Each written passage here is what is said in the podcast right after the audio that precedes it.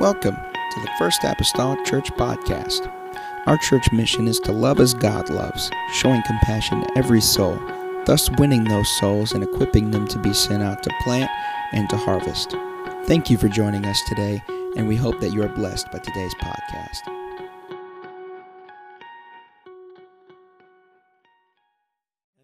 Hallelujah. Matthew chapter number 5, uh, starting with verse number 10 this evening. Matthew 5 and verse number 10. The Bible says, Jesus speaking, Blessed are they which are persecuted for righteousness' sake. I really got my S going. For theirs is the kingdom of heaven.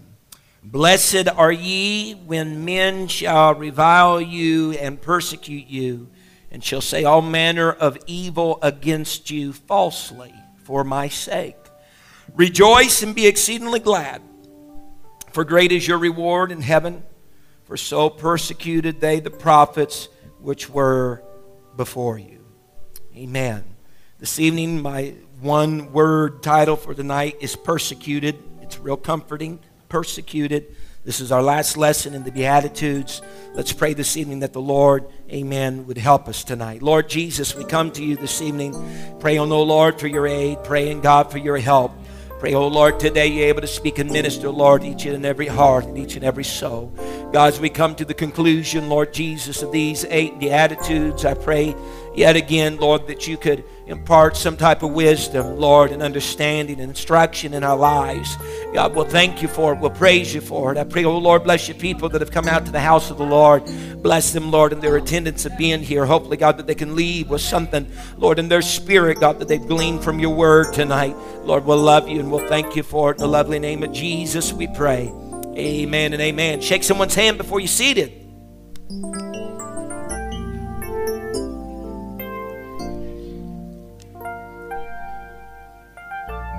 Hallelujah. You may be seated tonight. And also, yes, ladies' conference, another announcement. Ladies' conference monies are due Sunday. Ladies' meeting is tomorrow night at 7 o'clock. Amen. And if I may, and Zach will edit this, I'm sorry, bud. But uh, uh, some kudos, if I may. Um, in missions giving, just to let you know, this, this body of people that give to uh, world missions and to the missionaries. Uh, out of 43 churches in the state of Indiana, we rank in the top 10 in missions giving. And so I give the First Apostolic Church. That's affecting lives, lives, lives, lives, lives. Amen. And people, amen. And we appreciate that wholeheartedly. Amen. In your giving uh, to missions. Matthew 5, verses 10 through 12. I probably caught someone off guard tonight reading three verses rather than just one. I thought we made a mistake, didn't we?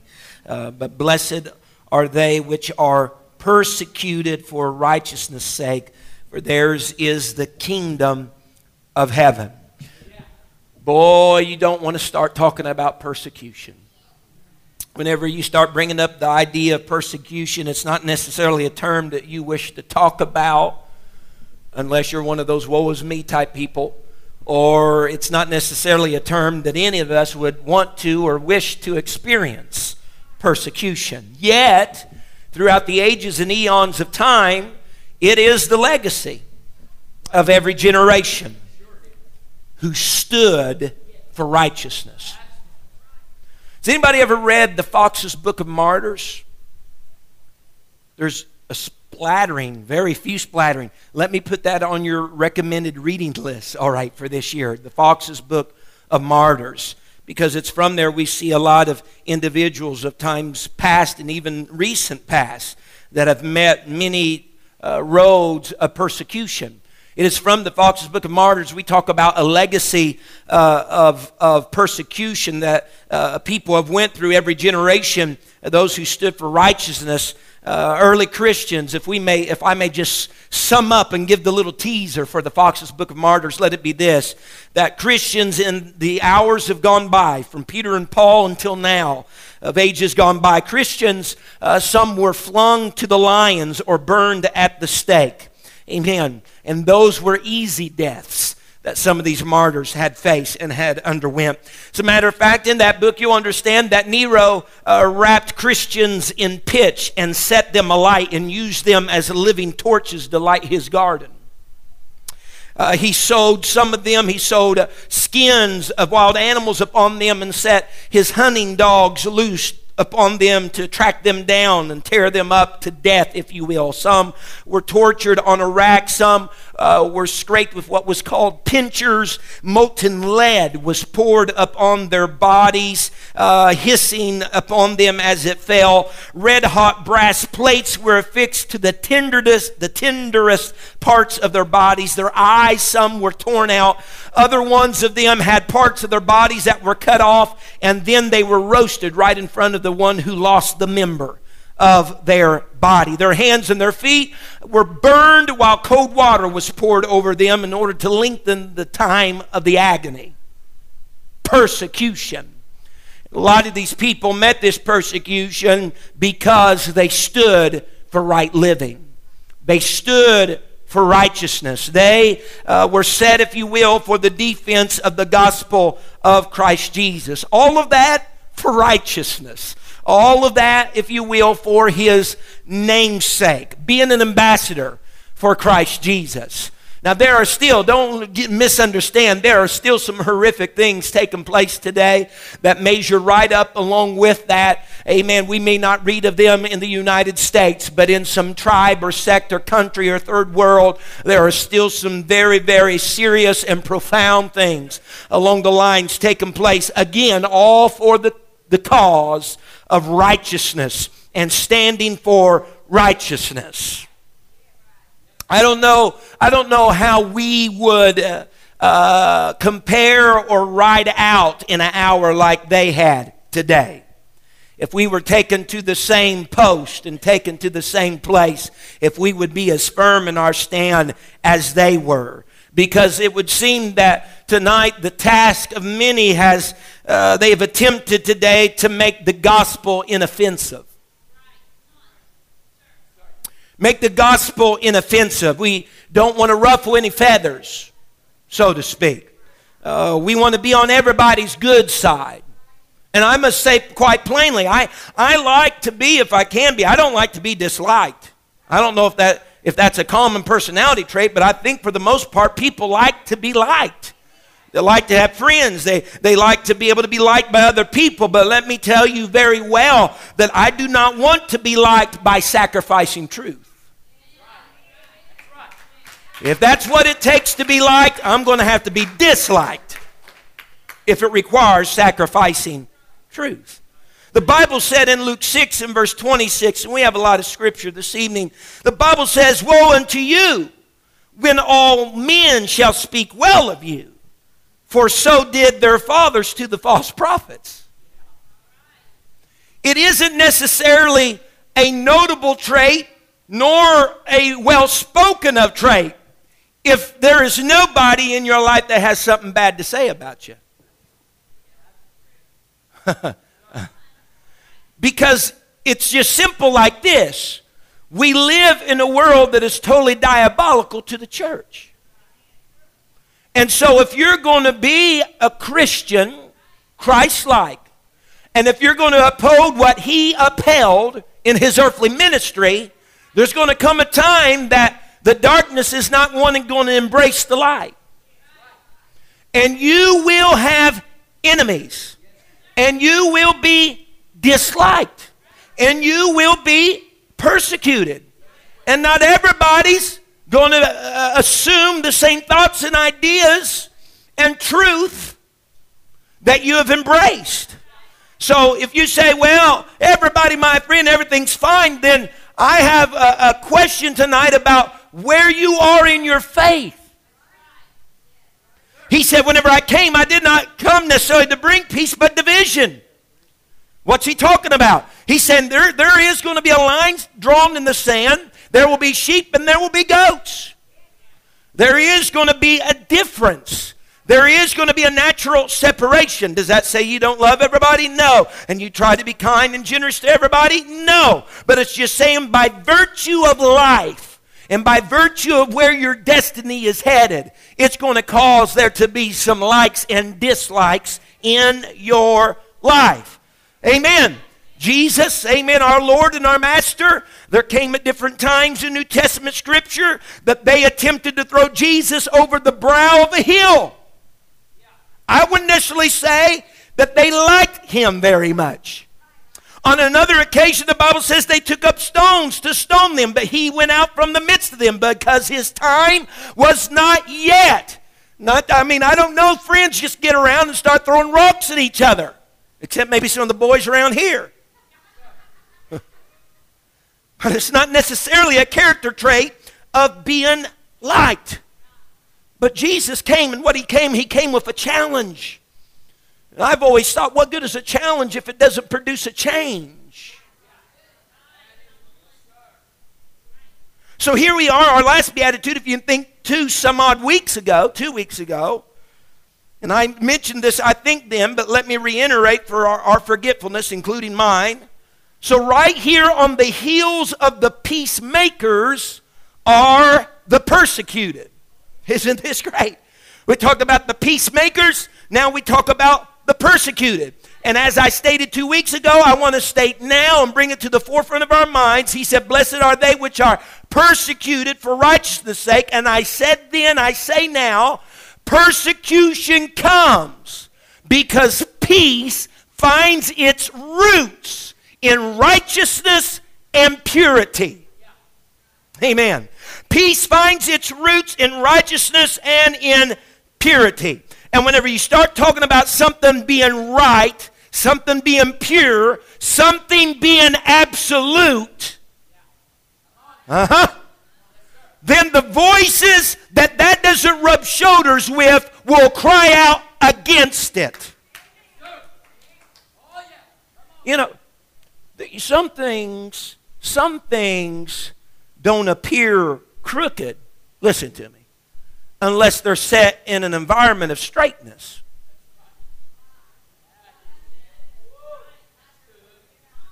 I remember, Brother Mason, uh, years ago, and I was just starting out playing the drums, and last Sunday proved that that was probably never my calling. And I've been far removed from that, and I think it's best I stay that way. But years ago, and instead of you didn't get this prime drumstick stuff, Dad had this little pawn shop down in Evansville, like on Third or something down there, and we it's it's still down there probably. and uh, we would go down there and we would get drumsticks. You'd get them real cheap. There's probably a reason behind that. But I remember getting them and I would grab them and man, they look like, man, these are great drumsticks. You know, these are awesome. And I will never forget, Brother Mason, one day uh, someone down there that evidently knew a whole lot more than what I did, which wouldn't have taken much at that age, and probably even now for that matter. But he said, uh, I, he said, man, he said, that thing's crooked. Looked straight to me, man. I was holding up to another one, you know, looked straight to me, but they were both crooked. And he laid, he laid it and he said, When you come here, this is what you need to do. And he laid it down on that flat, level surface on the counter and he wrote it. And man, it flopped like a flat tire. Boom, boom, boom. And it was raising up a big old bow in the center. Both of them did that. I thought they were straight. I guess if they both went like that, you know, well, yeah, there's a perfect pair. he, he taught me, he said, you put it on, put it on that flat counter. Because that's flat. Straight. If we'd say like this, that's a good standard. And if you roll it on there and it's flopping all around, that thing's crooked. But if it rolls without any hesitation, you probably got a straight stick. So, what I'm trying to say is some things do not appear crooked unless they're set in an environment of straightness. Amen. Let me go here, Romans 3 and verse number 20 my main emphasis should be on the last phrase. Therefore, by the deeds of the law, there shall no flesh be justified in his sight. Look at the scripture. For by the law is the knowledge of sin. For by the law is the knowledge of sin. In other words, before the law, without the law, there was not a knowledge of sin. Why? Because there was nothing straight to measure the crookedness against. Romans 5:13. Now look at the scripture. This goes with this. It says, "For until the law, sin was in the world." In other words, before the law ever came, before it ever got here, before it was ever birthed, there was sin in the world. But sin is not imputed. In the literal Greek, it's not accounted for or it's not reckoned with when there is no law. In other words, sin was here before the law ever got here, but it wasn't recognized. It wasn't accounted for. It wasn't reckoned with until the law came because the law set the crookedness in a straight place. And whenever the law came, it took all that crookedness and that dismantling and aversion here of sin and put it in a straight place. And they said, hey, that's not right. Because they had something to measure it against. and whenever that type of stuff starts happening, crooked things are measured by straight things, the crooked begin to cry out against the straight. Mm-hmm. Look at it happening time and time again. Nobody. There, you know, there wasn't a whole big ruckus and problem with John the Baptist. He was saying, Repent, for the kingdom of heaven is at hand, calling people to repentance. But whenever he started naming things, as long as it was a generality of repentance, you forth works of repentance, there wasn't a big upheaval. But whenever he cried out to Herod and said, Herod, it is unlawful for you to have your brother's wife, shortly thereafter he is placed in prison and eventually he is put to death. There is persecution that ensues and happens. Why? Because he called sin, sin, right, right, wrong, wrong, no middle ground. Hallelujah. Amen. Hear me well today. If you stand up for truth, you will be persecuted. If you stand up for what is right, someone's going to say what you are saying is right is not right. Why are they doing that? Because it makes them feel uncomfortable about where they are living life. Yes.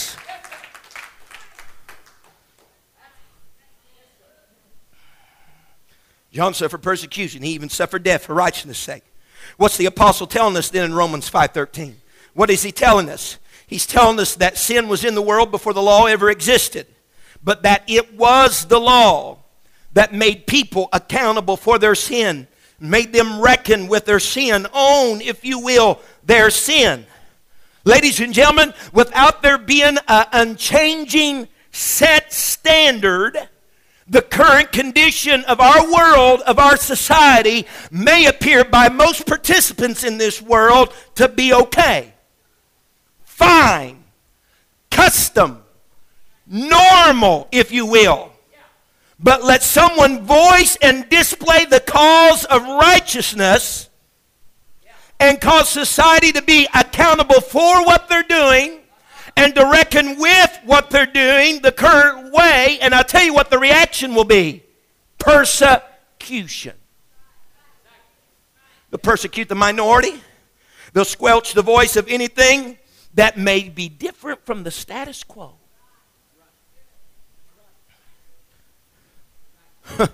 you know, I could I could pilfer through that little drum bin maybe sometimes and find 10 drumsticks that are crooked. But that doesn't mean then, according to the norm, this is the new norm, this is the new straight. We're trying to redefine what's righteous, redefine what's straight. The world's trying to be customary for us to redefine what is straight, but truth is still truth. Look at the scripture, if you will. I don't have it on the board or the screen for you, rather, in Acts chapter 19 uh, Paul is coming to a city and he is preaching. He's preaching against the great temple of Diana. and the idols that are made there and the worship that takes place there. And there is a man uh, by the name of Demetrius, I believe is his name. If, if, my, if my memory serves me correctly, I'll turn there so I can be right. Amen. There's a man there who is a, a, a, blacksmith, and, and he works and he makes idols. He's a silversmith. His name is Demetrius. I was correct. Uh, and he works this work, and he says, Here's this Apostle Paul. He's preaching about this temple of Diana and the, Diana and the serving of false gods. And the Bible says, as a result of this, that the city was full of wrath. If I can, the city was in uproar because Paul was preaching against the practices that took place in the temple of Diana and the serving of false gods. It was full of wrath, it was an uproar. Let me tell you, it will be no different, or should I say, it is no different. Paul preached what was right and true then, and there was an uproar in the city and in the area. And whenever men, preachers, teachers stand up and preach truth today, amen, it will yet again cause an uproar in the cities, the towns, maybe your personal family. Some, listen, some of y'all, uh, some of your families are in upheaval. Amen. And some of that isn't all, I don't know really how to say this, a negative thing. Some of it is as a result because somebody is standing for righteousness. And that's going to happen. That's going to take place. There will be a sifting, if you will, even in your own family. The Bible said, hey, here's Demetrius. He said, hey, listen, all these people went to Diana, the temple of Diana. Amen. All of the world and all of Asia worshiped here. And Paul stood up and said, that's wrong and it brought persecution. It brought an uproar into the city. If you intend on being a child of God, you will be met with persecution. And I, hate to say this, but this is the exact truth. You better acquire some tough skin because your skin's going to be gnawed upon, it's going to be pierced, it's going to be trying to be tore. They're going to try out how true you are to truth and righteousness. Amen.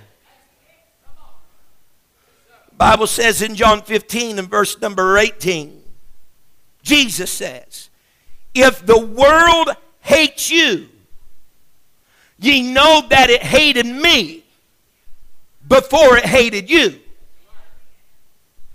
If ye were of the world, the world would love his own.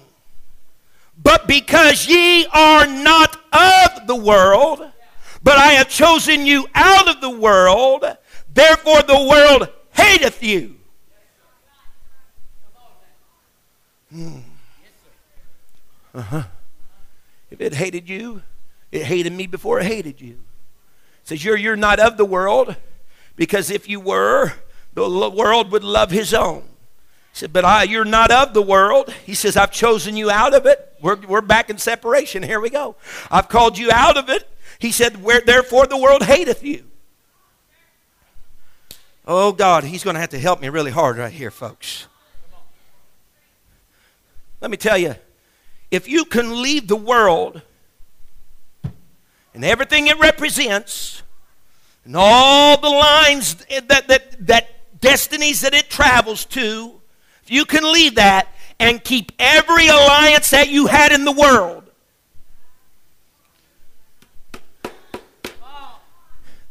then you're not quite out of the world yet.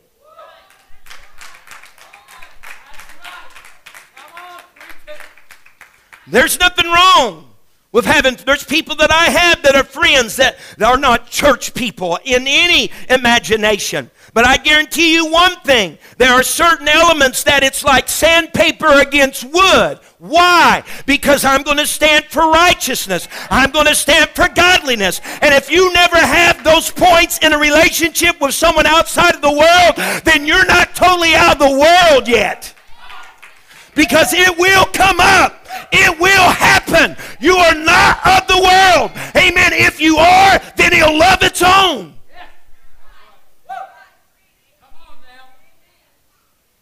Amen. He said in verse 20, Remember the word that I said unto you. The servant is not greater than his Lord. If they have persecuted me, Jesus says, they will also persecute you. If they have kept my same, they will keep yours. Oh, he said, the servant is not greater than his Lord. Did Jesus suffer? Did Jesus almost cast over the brow of the hill? Did they try to stone him? Did they speak lies or slander upon him? Did they mock him? Yes, yes, yes, yes, on all accounts. Well, we are no better than he is if we are truly sold out to right living, sold out to righteousness. There will be mockings, there will be scourgings, there will be false words and slanders spoken of you and I the same.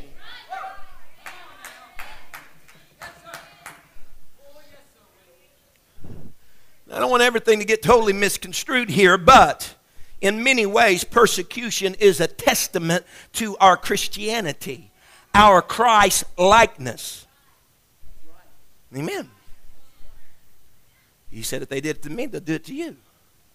And if you're a Christian, if you're a Christ like, if it happened to him, it's going to happen to you. 2 Timothy 3:12. If you don't have this verse underlined in your Bible, highlighted in your Bible, a star in your Bible, you better do it right now because the apostle said, "Yea, and all that will live godly in Christ Jesus shall suffer persecution." All that will live godly in Christ Jesus shall suffer persecution. No amendments to that no other explanation for that. You live godly, you'll suffer persecution. Hands down. The old saying used to be uh, if, if I wasn't being tried by the devil, I would be afraid that he had already had me. You know, there is a lot of thought that is true in that. Amen. Because if you're living godly, righteously, right living, you shall suffer persecution. You know, some people get the idea, you know, we joke around, you know, nothing's happening in some person's life, everything's happening in another person's life, and they say, well, I must be living right because everything's going okay. You know, it might be the, the inverse of that. You might be living like hell.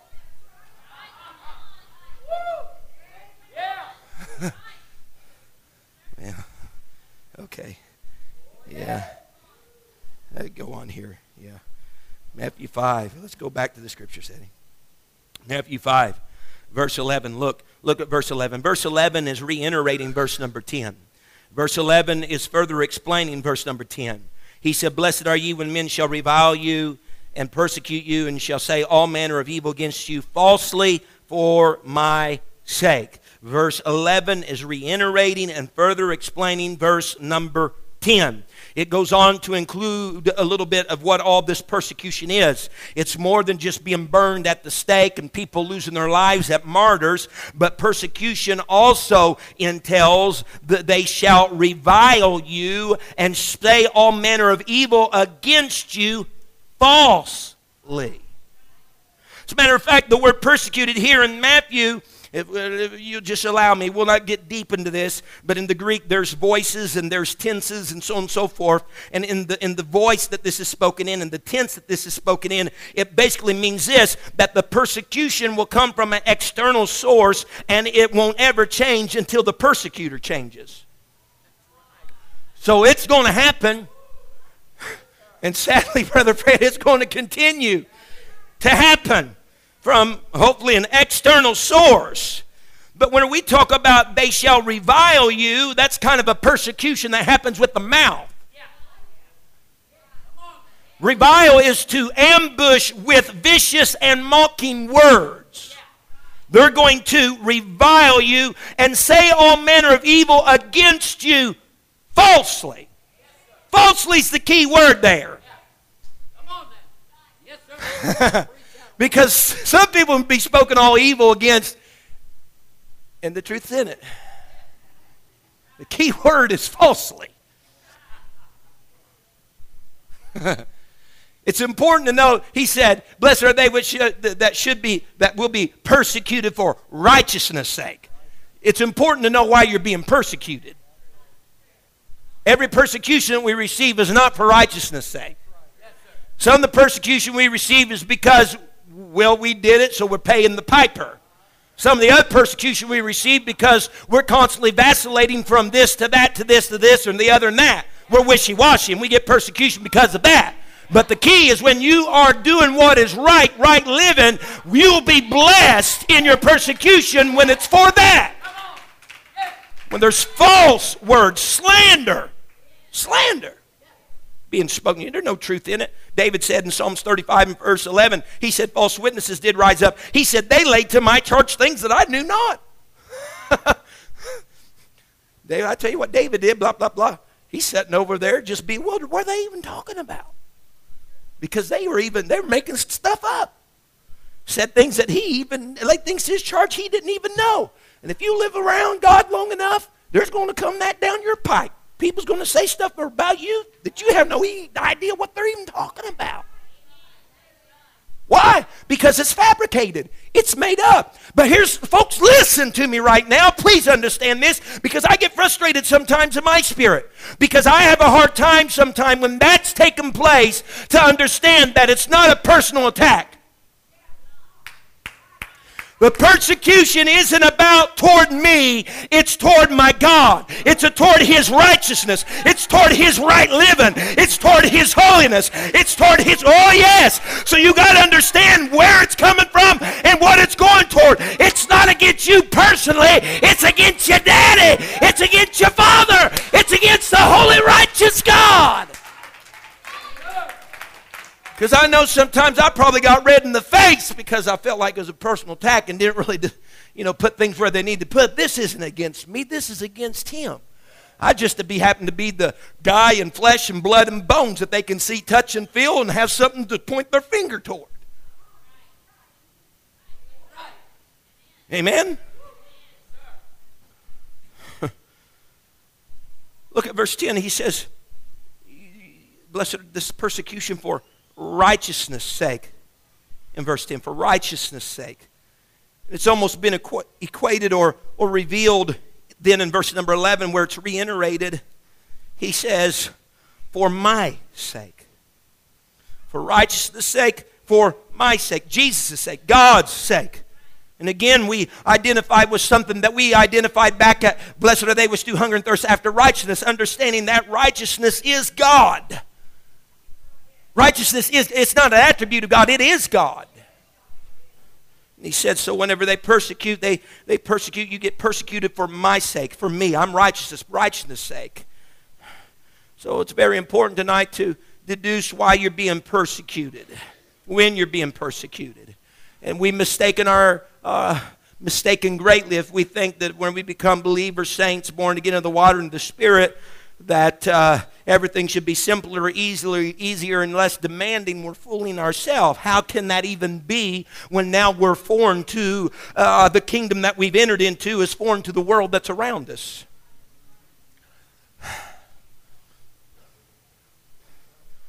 Romans 14 and verse 17. I got to hurry along here.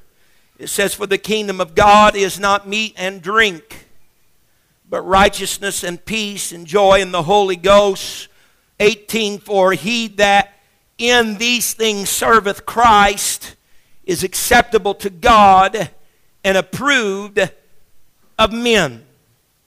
The kingdom of God is not meat and drink. In Romans, what they were dealing with was some pagan practices. It was common in their pagan practices and their pagan gods that oftentimes one of the first things they would do would offer up a drink of wine unto their pagan god. Then they would offer a sacrifice. And as it was even with the Old Testament, the true God, they would only offer a part of that sacrifice, their priest would, and the other portion was for them and their family to partake of. And as a result of that, since meat wasn't served very often or happened very often, amen, they brought in their families and neighbors and they had a feast and they had a party feeding on some meat that had been sacrificed and offered to an idol.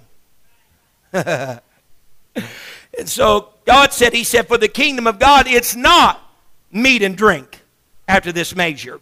But I like what he says in verse 18. He says, For he that in these things, if I could say it, in these things, meat and drink, serveth Christ, is acceptable to God. I like this.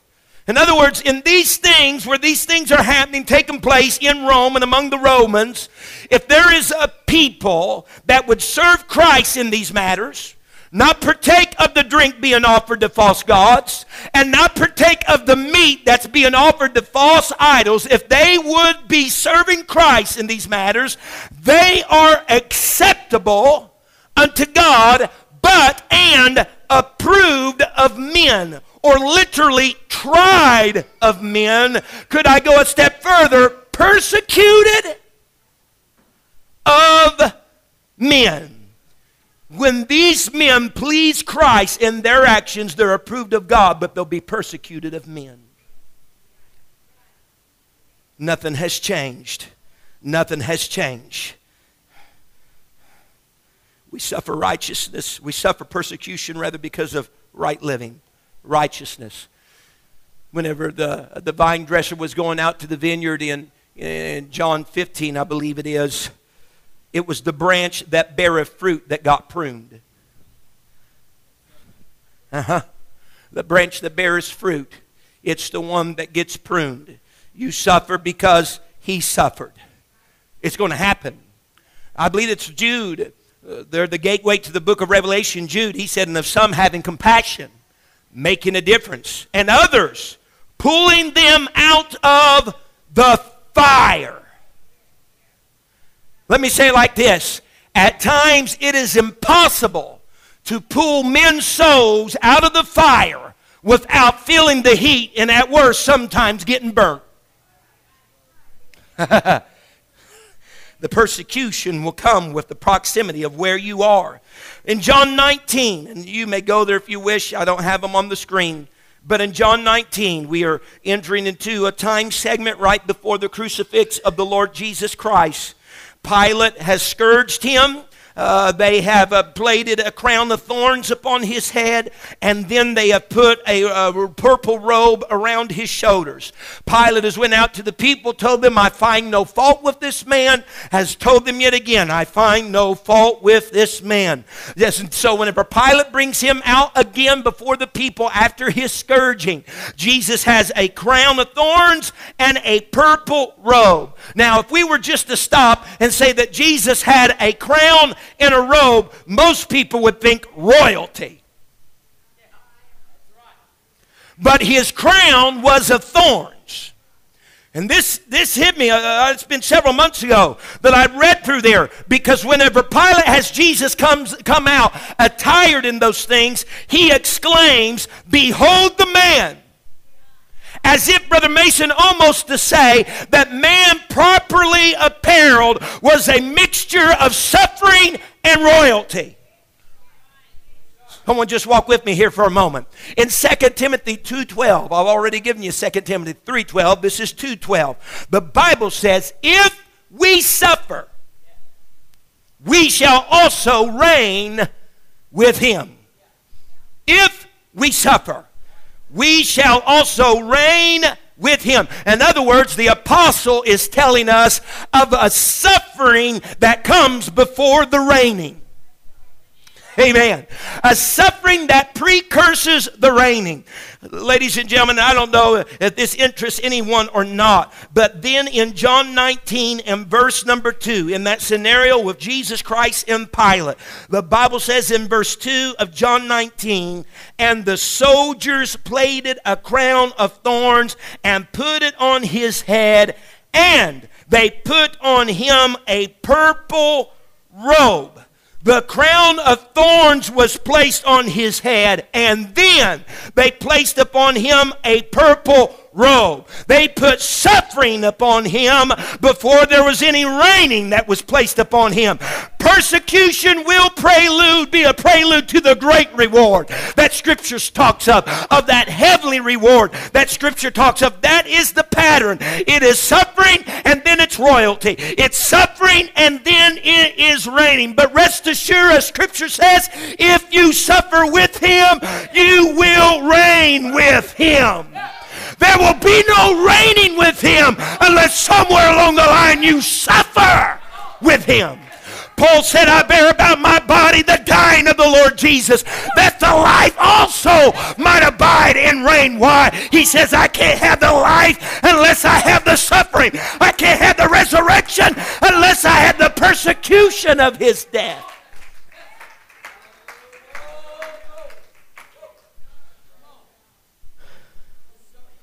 Jesus goes from, from general terms, if we go back to our scripture setting, and we'll wrap it up here soon, soon be in about seven minutes or so for tonight. Don't write down your notes soon equals seven minutes, and the next time I use it, you get your countdown clock going. Jesus went from speaking in general terms. Look at verse 10. Blessed are they. Blessed are they. That seems to be the terminology a lot through the Beatitudes, the, the theys. Blessed are they. But in verse number 11, he, went, he goes from a generality and he gets a little bit more personal in the repetition by saying, Blessed are ye. And I think, remember, the multitudes were around, but more intimately was his disciples. More intimately was his disciples right there. He's been speaking thus far in this generality, blessed are they. But he really had to make a connection right here. And not just say, blessed are they, but blessed are ye. He had to look in Peter's face and say, blessed are you, Peter.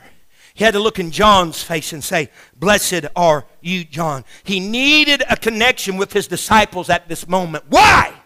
Because whenever he's gone, they're going to be getting the brunt of the persecution. Why? Because tradition and history tells us that it would be the James that he was talking to right then that would be beheaded. Be the Philip that he was talking to right then that would be crucified be the Matthew that would be slain by the sword, the James the Less that would be stoned to death, the Matthias that would be stoned and beheaded, the Andrew that would be crucified and left hanging on a cross for three days, be the Peter that was crucified upside down. You had to make a connection with them that blessed are you, Peter that suffer persecution and have that in your life. Amen. Because great is going to be your reward. Yours is going to be the kingdom. He had to get in that Peter's mind. He had to do that for Peter. Why? Because there would come a time Jesus would start to talk about his own suffering and say, I'm going to be taken to the hands of the chief rulers and the scribes and the Pharisees. I'm going to be in the hands of weakness. And Peter's going to say, Be it far from you, Lord.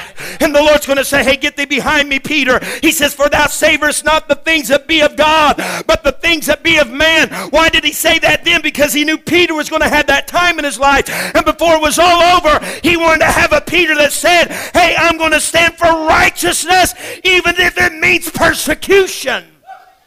He had to talk to Peter right then and bring it right down to him because Peter would be crucified upside down.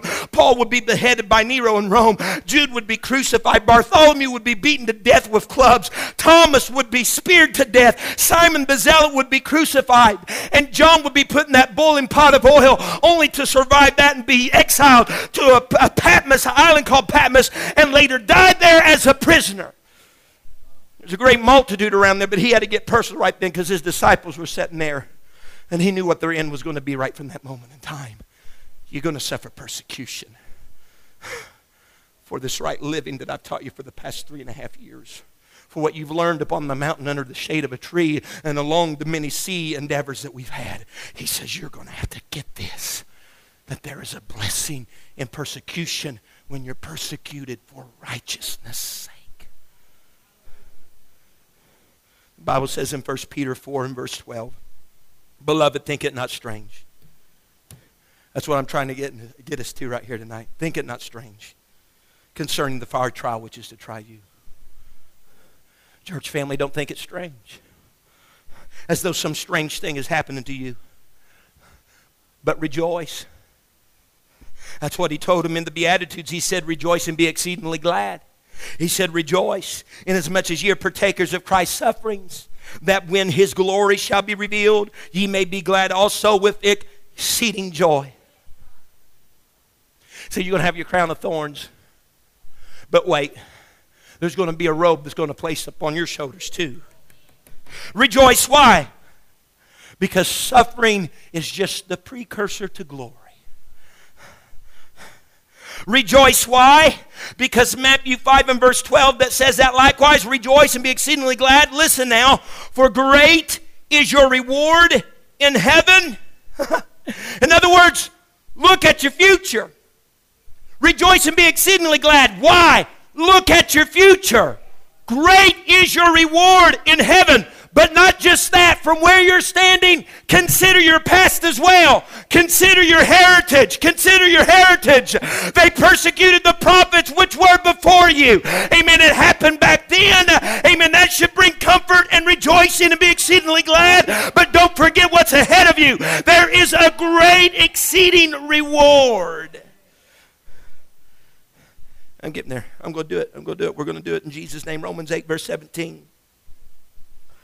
And if children, then heirs, heirs of God, and joint heirs with Christ, if so be that we suffer with him. If so be that we suffer with him. The if there in the Greek means since. In other words, it speaks of a certainty, not like, as we would think, a possibility. It speaks of a certainty. If so be that we suffer with him. In other words, certainly we will suffer with him, that we may be also glorified together. I love this verse. Sometimes I've quoted, Amen, in prayer times, for I reckon that the suffering of this present time are not worthy to be compared with the glory which shall be revealed in us. If I can say it like this tonight, don't look at me quite yet, because if you do, you'll only see a crown of thorns. Don't look at me quite yet, because if you do, you'll just see a crown of thorns on my head, but I'm not fully clothed yet. I'm not fully dressed yet. The same ones that vested Jesus with the crown of thorns uh, were the same ones that put that purple robe around his shoulders. My present persecution is laid on me right now. Hallelujah. And that which is laid on my head right now is securing for me a great reward. One other writer said in Second Corinthians, an exceeding and eternal weight in glory. He spoke of our light uh, affliction, but it was given for us an exceeding and eternal. Someone say eternal eternal weight and glory. Today, as I was thinking on that, and I was kind of writing it down in my notes because it came to my mind, I just wrote down that we would have an exceeding weight and glory. And I looked it up in the Bible, and I'd forgot about the word, the word eternal. I'd totally forgot about it. I just said, well, we'll have an exceeding weight, amen, and glory. But I don't want to skip over the word eternal. We'll have an exceeding and eternal weight and glory. Why? Because what I'm experiencing right now is just temporal. What I'm experiencing right now is just a batting of the eye. What I'm experiencing right now is just a blip on the radar. But what I get in return, it's going to be a eternal, eternal, eternal glory. Yes.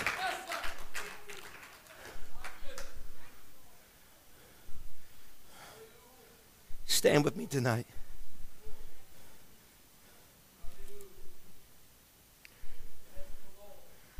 Blessed are they which are persecuted. Why in the world summon up the Beatitudes with that? Because if you practice being poor in spirit,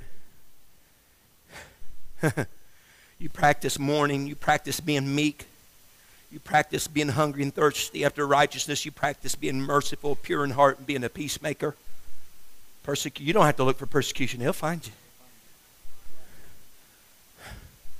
Yours is the kingdom of heaven. Yours is the kingdom of God. Great is your reward. Great is your reward. Great is your reward. We bow our heads in this place this evening. That concludes the Beatitudes here this evening. Character and conduct, a progression, if you will starting, you having it all sewed up and ending with you don't have nothing together and you're totally dependent upon Him. Starting with you'll defend anything that concerns self and ending with you'll defend anything that's His.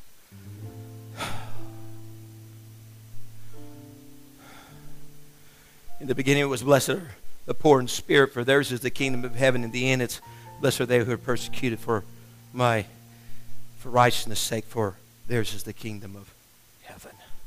Almost like two bookends holding together the Beatitudes in the center of a similar thread and theme and content. Heaven's yours today. Remain poor in spirit. Remain humble. Mourn. Have a hunger and thirst deeply of righteousness. Be a peacemaker. Be meek and merciful. Obtain mercy. Persecution will come, but it comes not in vain Because as the crown's being placed upon your head, by virtue of that happening, a robe's being wrapped around your shoulders of glory and royalty. Behold the man. Behold the man. I'm saying to the world, to the generation of today, behold the men and the women, behold the church. She's crowned with thorns, but she's got a royal robe placed upon her shoulders. And if you suffer with him, you will reign with him. These altars are open right now. Feel the Spirit of the Lord in this. Thank you for listening. If you would like more information about our services and activities, you can find us on Facebook, Instagram, and Twitter with the username FACMC. Again, that's FACMC. Thank you and have a blessed day.